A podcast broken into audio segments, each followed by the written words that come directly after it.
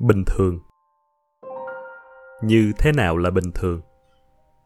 Chúng ta định nghĩa bình thường bằng cách đem tổng hòa nhân loại xung quanh và phân làm ba nhóm. Đại đa số chúng ta là bình thường. Một nhóm số ít là tốt hơn và một nhóm số ít khác là tệ hơn. Hãy tưởng tượng rằng nếu phần đông chúng ta trở nên tốt hơn, thì tiêu chuẩn mới đó lại trở thành bình thường và một nhóm thiểu số nữa lại trở nên tốt hơn và cứ thế. Nhưng như vậy, sẽ đến câu hỏi tiếp theo. Tốt hơn ở điểm nào? Tệ hơn ở điểm nào?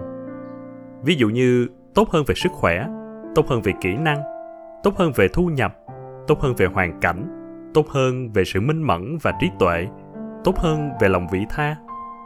Nói tóm lại, để biết được đâu là bình thường, trước hết, ta phải xác định được đâu là tốt hơn, đâu là tệ hơn và đó là khi vấn đề xảy ra. Ngay từ ban đầu, chúng ta xem bình thường là điều gì đó tệ hơn, xấu hơn, dở hơn, một hình mẫu tốt hơn, đẹp hơn, hay hơn, mà ta hướng về. Bình thường không phải là bình thường. Bình thường là không ổn. Bình thường là điểm trừ của một điểm cộng lấp lánh nơi chân trời. Ta không muốn mình nằm trong nhóm thiểu số tệ hơn điều đó thì chẳng có gì bàn cãi.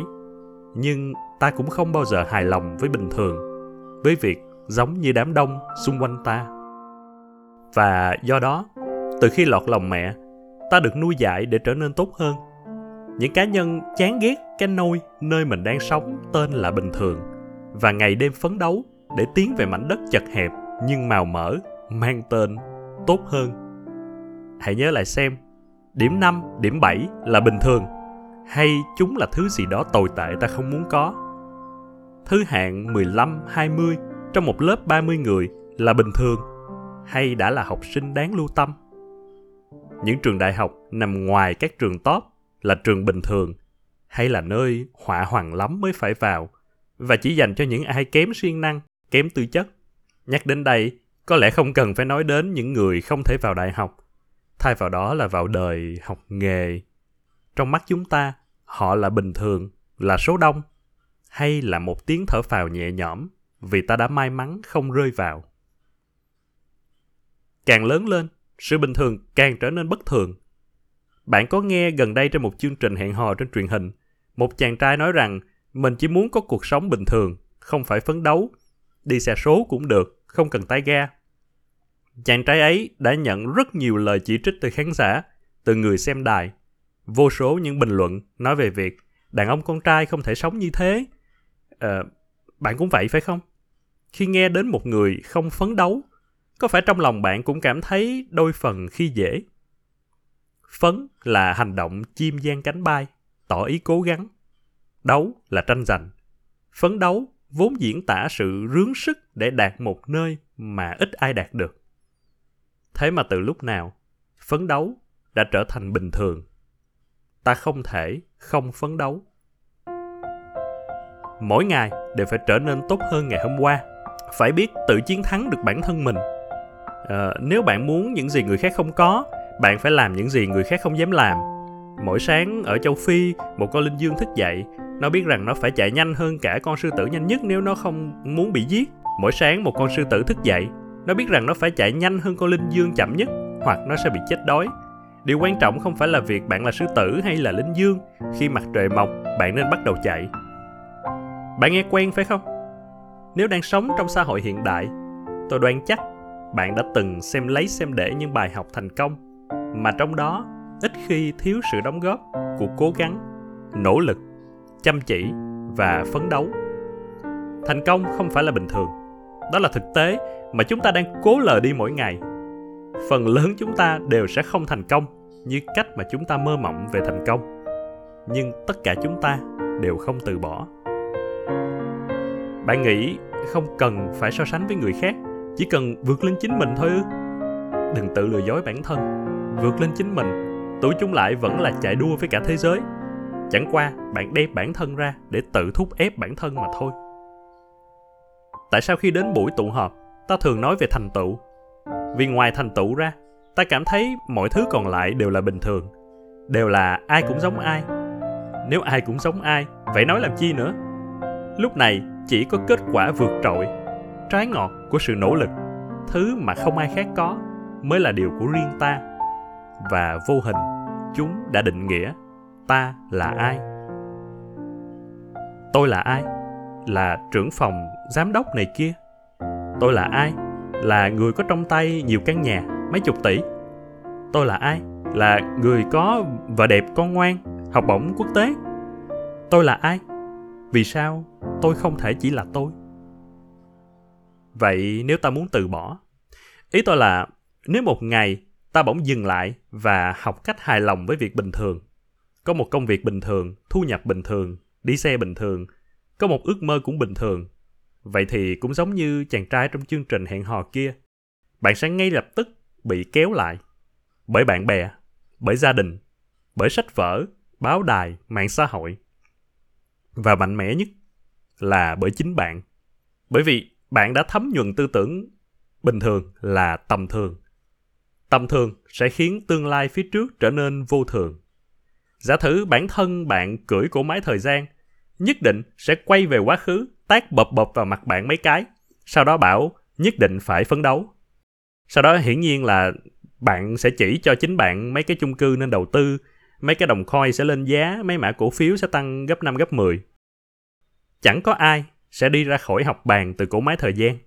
Vỗ nhẹ nhẹ vào vai của chính mình và nói rằng, mệt đủ rồi, nghỉ ngơi đi trong một bài nói chuyện về đổi mới và sáng tạo. Tôi có nói rằng, sự không hài lòng về hiện tại đã thúc đẩy con người sáng tạo ra những cái mới. Luôn có một số ít cá nhân trăn trở, chán ghét cái đang có, để rồi một phát kiến, một phát minh ra đời, đưa chúng ta liên tục có những cú nhảy vọt về phía trước. Phải thừa nhận rằng, chúng ta sẽ chẳng là chúng ta nếu thiếu đi liều thuốc kích thích mang tên, chán ghét sự bình thường. Thế nhưng, ở thời điểm hiện nay khi chúng ta đã giang cánh bay rất xa, vượt trội hơn tất thảy những sinh vật trên hành tinh này, không còn mối đe dọa, không còn một cái giống loài nào cạnh tranh với con người, thì con người lại càng lạm dụng thứ thần dược ấy. Nhưng mà chân lý là không thể thay đổi. Dù số đông luôn truy cầu vượt lên cái hiện tại bình phàm, thì mãi mãi vẫn chỉ có một số ít là đạt được điều đó.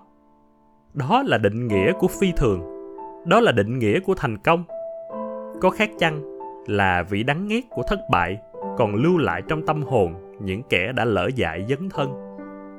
Và thậm chí còn tệ hơn, rất nhiều người không nhận ra sự thất bại đó, mà mãi tin vào việc nỗ lực sẽ thành công, nỗ lực để thành công.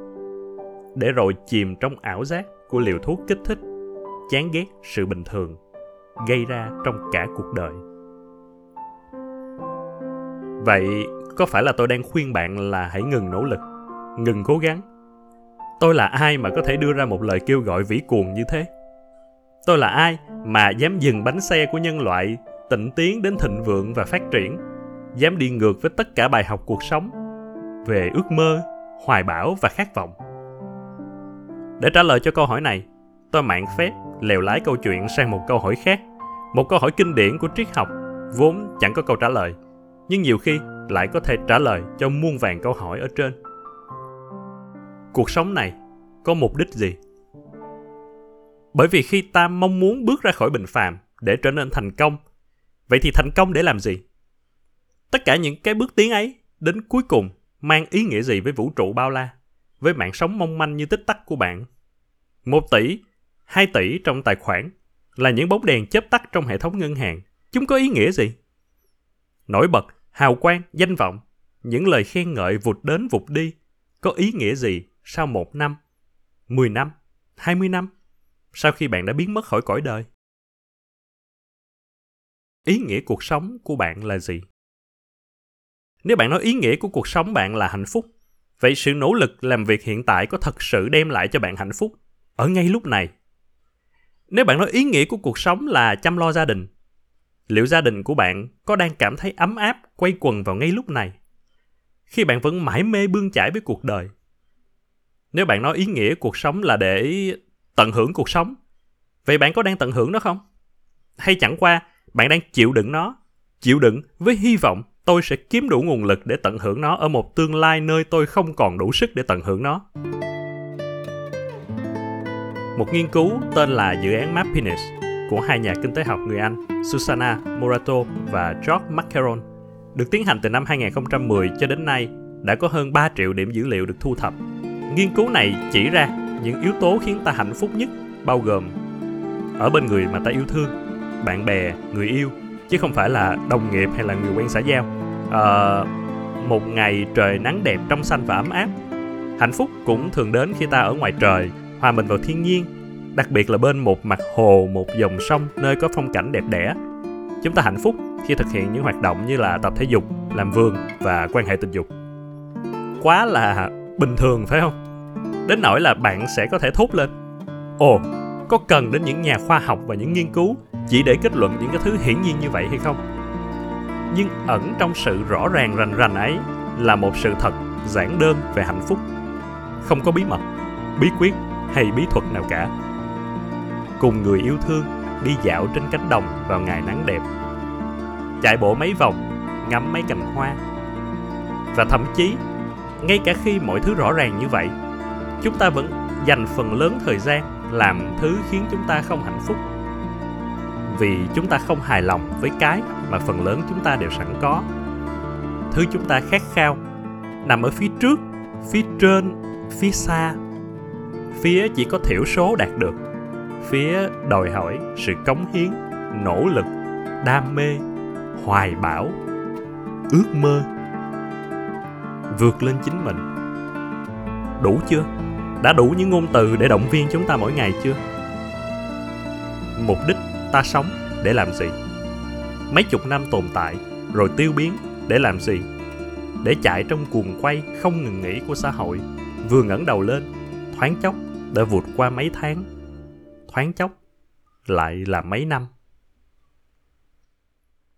Nói đến đây, có người thì sẽ lại nói là Chính vì ta chỉ sống ngắn ngủi nên càng phải trân trọng từng phút từng giây không thể phí hoài, không thể ngủ vùi, phải luôn nỗ lực vì thời gian là quý báu. À, ai cũng có 24 giờ, có 60 năm.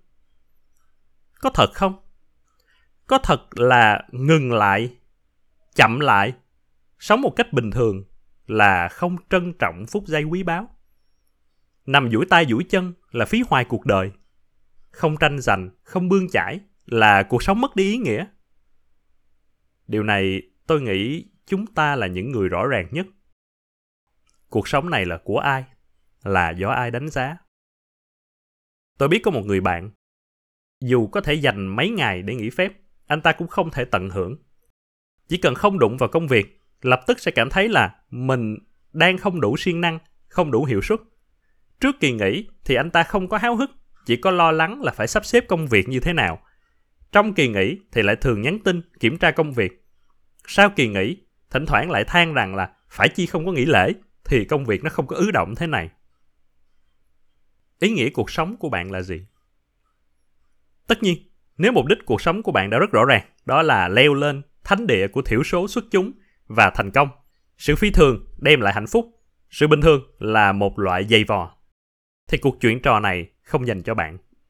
Một lần nữa, chỉ có bạn là người hiểu rõ nhất mình cần gì. Nhưng nếu có đôi lần, trong chuyến lữ hành gian nan, qua thảo nguyên mênh mông của sự bình phàm, bạn chợt muốn dừng chân, ngơi nghỉ, ngồi bên góc đường, hít một hơi dài, mỉm cười nhìn ngọn núi ở xa xa và chấp nhận rằng mình sẽ chẳng bao giờ leo lên đến đó thì tôi chỉ muốn nói rằng hãy cứ làm vậy đi. Dừng lại. Giữa chúng bình thường nơi nơi đều là những người bình thường. Không có những cái tấm gương tiêu biểu của thành công và giàu có. Không có Elon Musk, không có Bill Gates, Jeff Bezos phạm nhật vượng sát này và sát kia, những hình mẫu mới ta hướng về trong xã hội hiện đại. Cũng không có những bạn bè đồng trang lứa đã trở thành ông này bà nọ, những đồng nghiệp hăng hái guồng chân chạy thật nhanh trên con đường nghề nghiệp, những xe và nhà và các chuyến du lịch xa hoa. Hãy để họ đi trên hành trình của họ. Dừng lại một phút. Không phải là để nằm mãi một chỗ. Mặc dù ngay cả như vậy thì cũng không sao. Nếu điều đó đem lại hạnh phúc cho bạn. Chỉ là đôi khi ta cần chặn vòng quay của các bánh răng đang đè nặng lên ta dành cho mình một thời gian một không gian vừa đủ để nhận ra ý nghĩa cuộc sống của ta là gì. Khi tìm được câu trả lời hoặc thậm chí chỉ là một gợi ý một thông tin mơ hồ về phương hướng đem lại hạnh phúc khi ấy bắt đầu đi thì liệu có phải là muộn? Chấp nhận ta bình thường. Giang tay đón nhận sự thật lạnh lẽo rằng trong 60 năm ngắn ngủi của cuộc đời, ta vẫn luôn bình thường, thậm chí là tầm thường trong vũ trụ xoay vần. Chấp nhận ta ở hiện tại, dù ngồi, nằm hay chạy nước rút, vẫn sẽ là ta, không phải ta ở tương lai, không phải ta trong quá khứ. Ở nơi chốn của bình thường, cố nhiên không có hào quang của đỉnh núi cao vượt trên vạn người. Nhưng tôi tin rằng sẽ luôn có chỗ để duỗi tay duỗi chân, để hít một hơi dài, để nhìn mặt trời mọc và lặn, uống một tách trà, cười một chút, trầm lặng một chút, rồi thông thả, quay sang, trò chuyện với chính bản thân mình. Biết đâu đấy, bạn sẽ tìm được câu trả lời cho các câu hỏi kinh điển của bao nhà hiền triết về ý nghĩa cuộc sống, về chúng ta là ai, đến từ đâu và sẽ đi về đâu. Hoặc chỉ đơn giản là tìm thấy một chút bình yên ở chốn bình thường. Cảm ơn bạn đã lắng nghe tập hôm nay trong podcast chuyện trò cùng phan. Nếu có những bình luận hoặc chia sẻ hoặc đóng góp, bạn có thể review ở trên apple podcast, comment ở trong spotify hoặc là bấm vào đường link mà mình để trong miêu tả mỗi tập.